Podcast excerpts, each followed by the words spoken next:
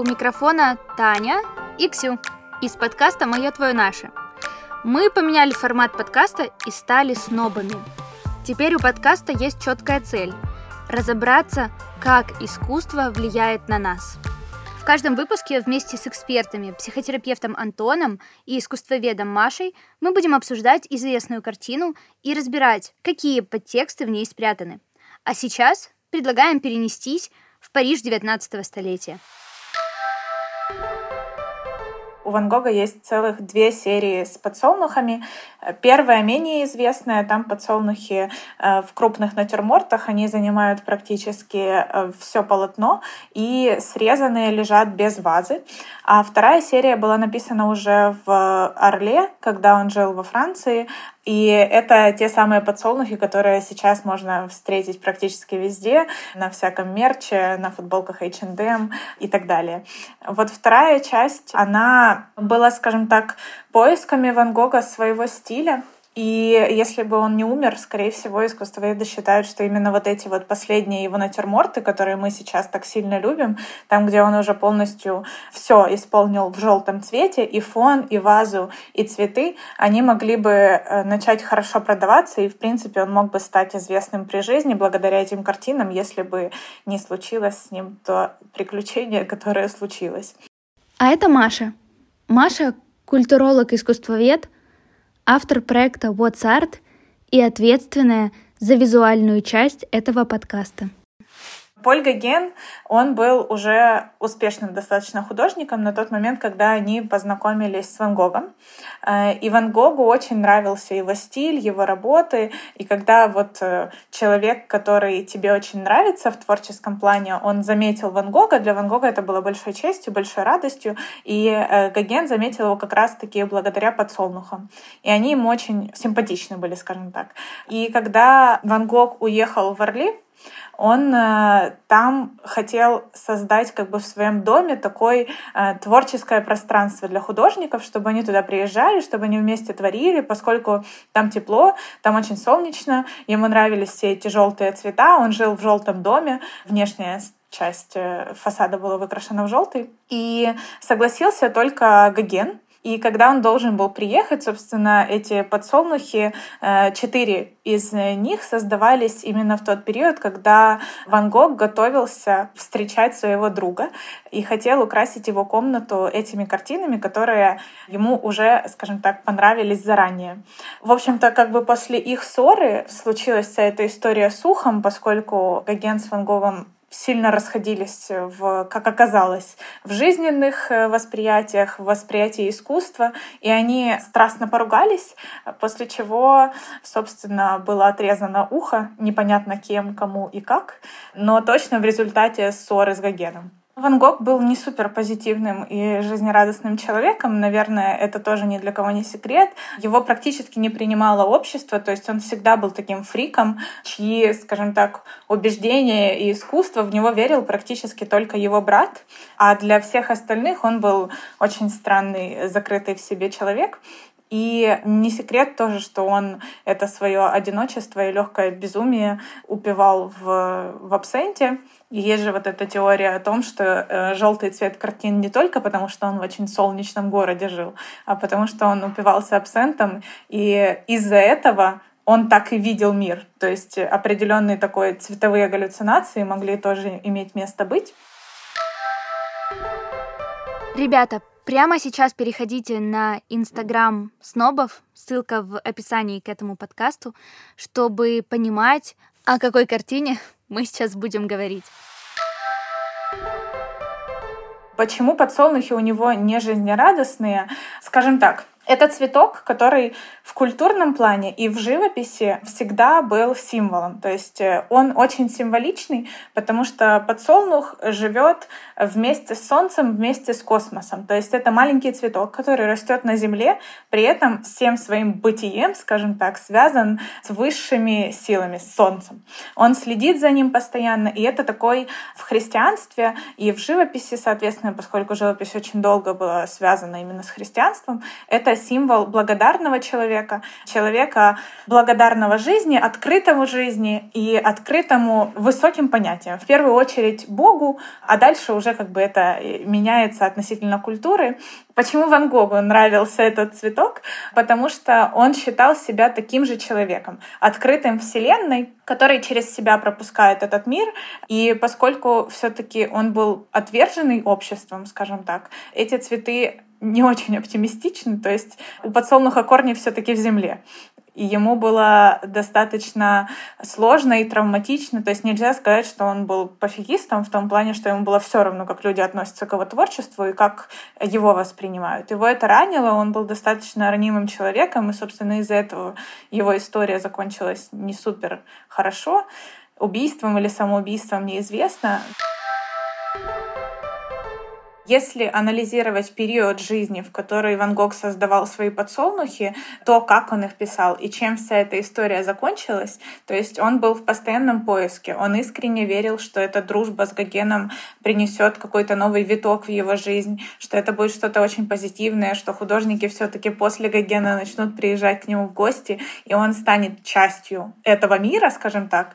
Но в результате он остался с подсолнухами, с разбитыми мечтами, с травмированной психикой, лег в больницу и так и не смог с этим справиться. То есть здесь выгорание можно увидеть не только, скажем так, в этих его творческих поисках, поскольку они все-таки привели к идеальному результату. То есть последняя картина, мы до сих пор ее знаем, любим и можем воспроизвести в голове, даже не видя, но за счет создания этой идеальной картины человек в результате все-таки выгорел и перегорел.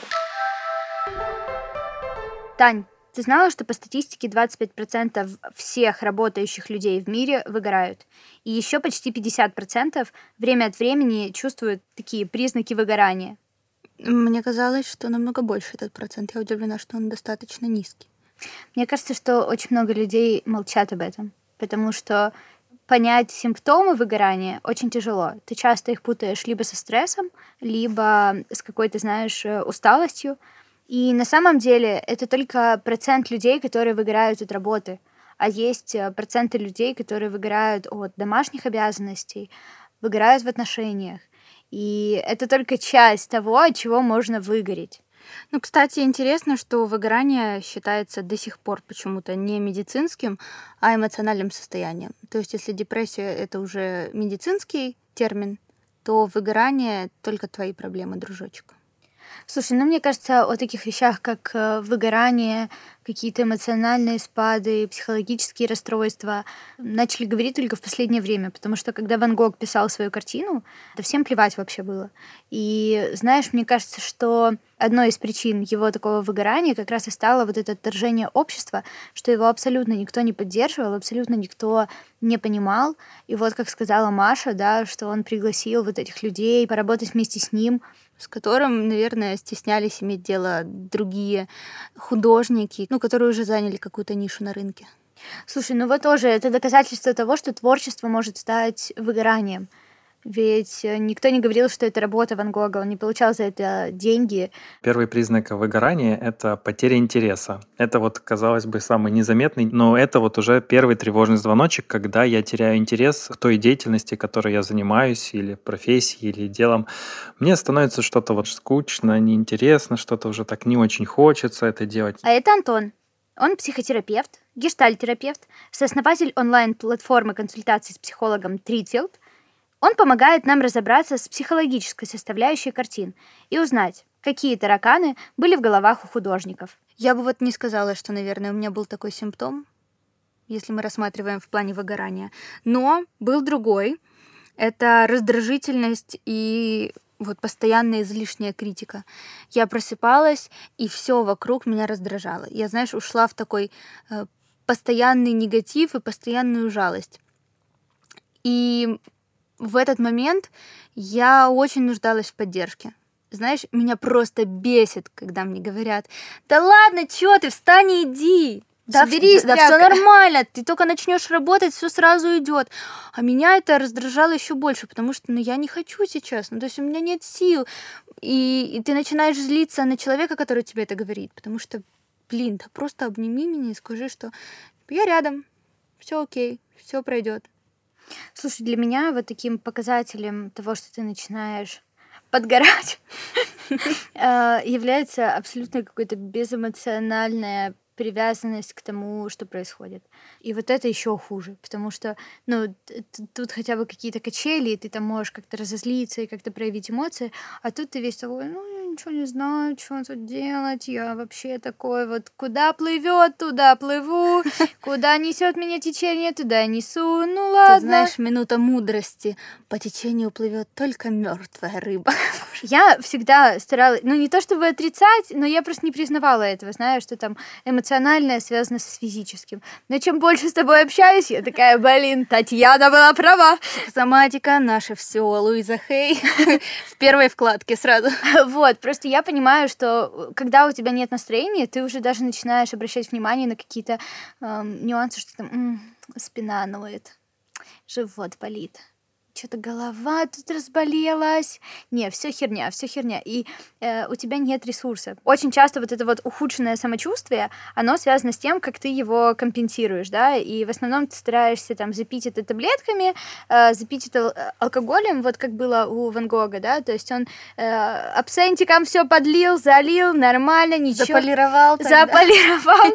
Едем дальше. Еще одни подсолнухи нарисую.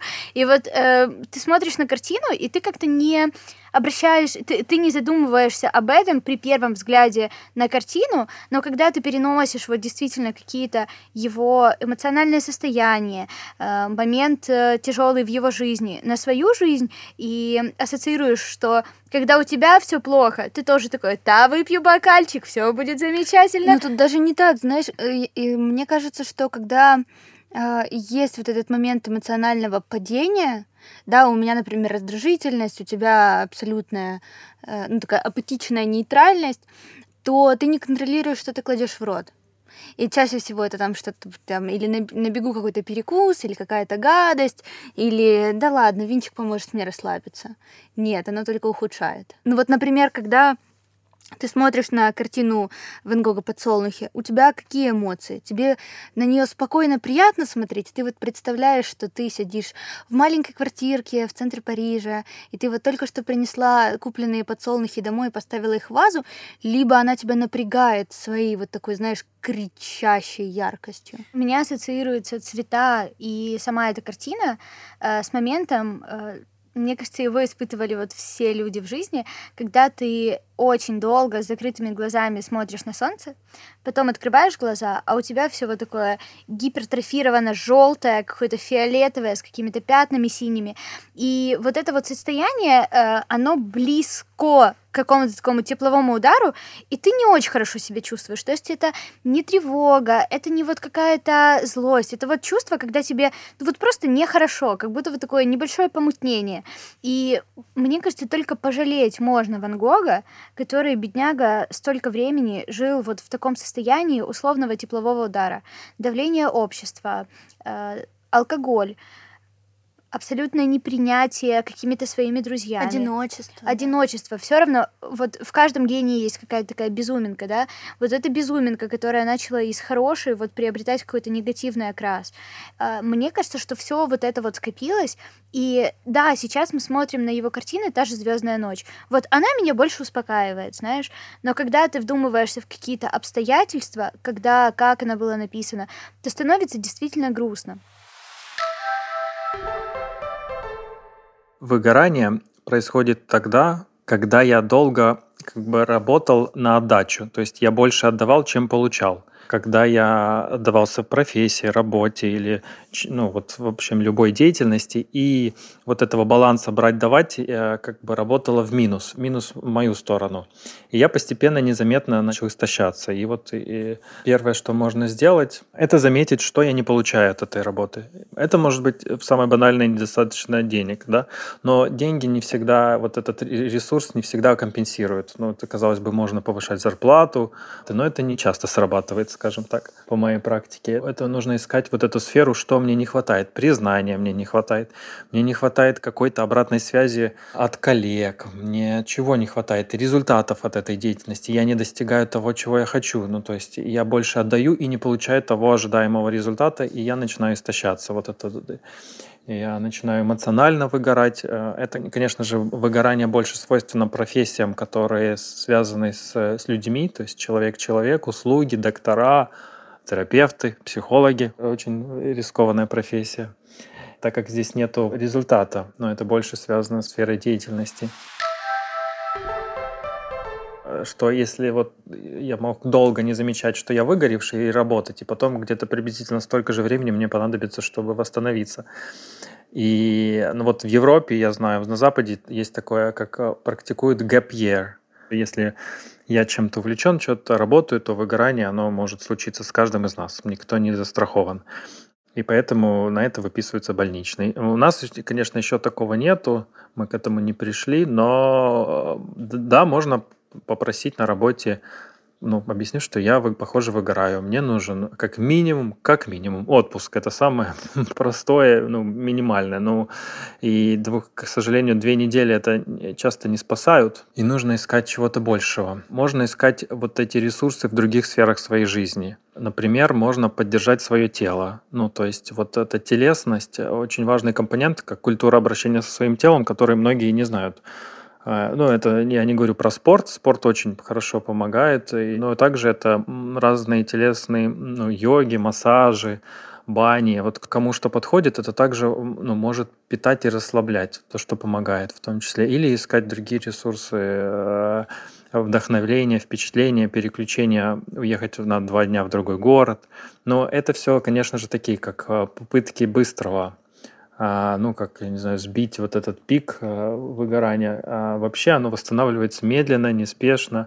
Так же, как ты медленно туда входишь, незаметно, то также ты долго и медленно выходишь из этого состояния эмоционального выгорания. Точно не нужно антисоветы, это сказать, так, соберись, давай сейчас напряжемся больше, найдем интерес. Вот это такое насилие над собой, где соберись, тряпка, это все фигня, и все, давай, короче, сейчас нужно просто захотеть. Вот, вот возьми и захоти еще больше. Вот это, вот это не надо. Лучше вот это слышать, что я хочу сейчас. Хочу ли я сейчас отдаваться работе ради того, чтобы потом получить какой-то результат? Или я хочу пойти в спортзал или в кино? Ну, вот найти вот те источники ресурса, которые тебя могут питать. Не откладывать их, как будто я вот потом сделаю. Лучше заниматься своим телом, ну, я имею в виду всем физическим, активностью и, и ментальной, конечно же, тоже. Потому что это заметить довольно сложно. Когда я могу быть в работе, я просто проскакиваю себя. И вот это не проскакивать себя, это учится на терапии, замечать, что я устал или что мне уже неинтересно этим заниматься, а делать это автоматически. И потом обнаруживать себя уже выгоревшим. Поэтому вот этот момент слышать себя очень важен, чтобы и не выгореть, и слышать, хочу ли я это сейчас делать или нет. Могу ли я от этого отказаться, и тогда, если могу, то выбрать что-то, что меня радует. Это общение с, с детьми, с семьей, с родственниками, кино, походы, ну, опять же, те же массажи. Это все очень важно. Ну, вот заниматься профилактикой такой, ну, и в том числе психотерапия. Наверное, мы бы еще посоветовали прочитать книгу, которая называется «Выгорание. Новый подход к избавлению от стресса». Мы оставим ссылку на эту книгу в нашем телеграм-канале. Также мы публикуем там всякие новости касательно подкаста, дополнительную информацию касательно картин. Еще приходите и подписывайтесь на телеграм-канал, который называется «Чтобы не выгорать». В этом телеграм-канале собраны короткие советы, как больше отдыхать, не забывать о психотерапевтических практиках, как заботиться о себе и почему важно это делать. Это небольшой телеграм-канал, куда можно периодически заходить и просто напоминать себе, что выгорание — это плохо. Спасибо, что дослушали этот выпуск до конца.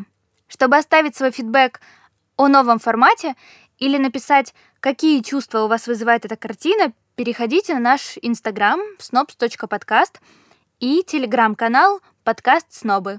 Будем рады любому фидбэку. Также, если вы хотите получать больше интересной информации об искусстве, приходить на лекции, читать больше о картинах, приходите на страничку проекта Маши, который называется What's Art. Ссылка также будет в описании к этому эпизоду. Или если вам интересно копать в вопросах психологии, приходите на сайт Treatfield. Там очень много разных статей и видеоматериалов. Ссылку мы также оставим в описании этого подкаста. А теперь информация для наших спонсоров. Если вы хотите стать спонсором этого подкаста или прорекламировать свой бренд или услугу, пишите мне, та, нижнее подчеркивание, tadai в Telegram, или мне, latsvieva_kseniia, нижнее подчеркивание, k, во всех мессенджерах и соцсетях. А чтобы вам было проще найти все эти ссылки, контакты и страницы, ищите их в описании к этому выпуску. Всем пока!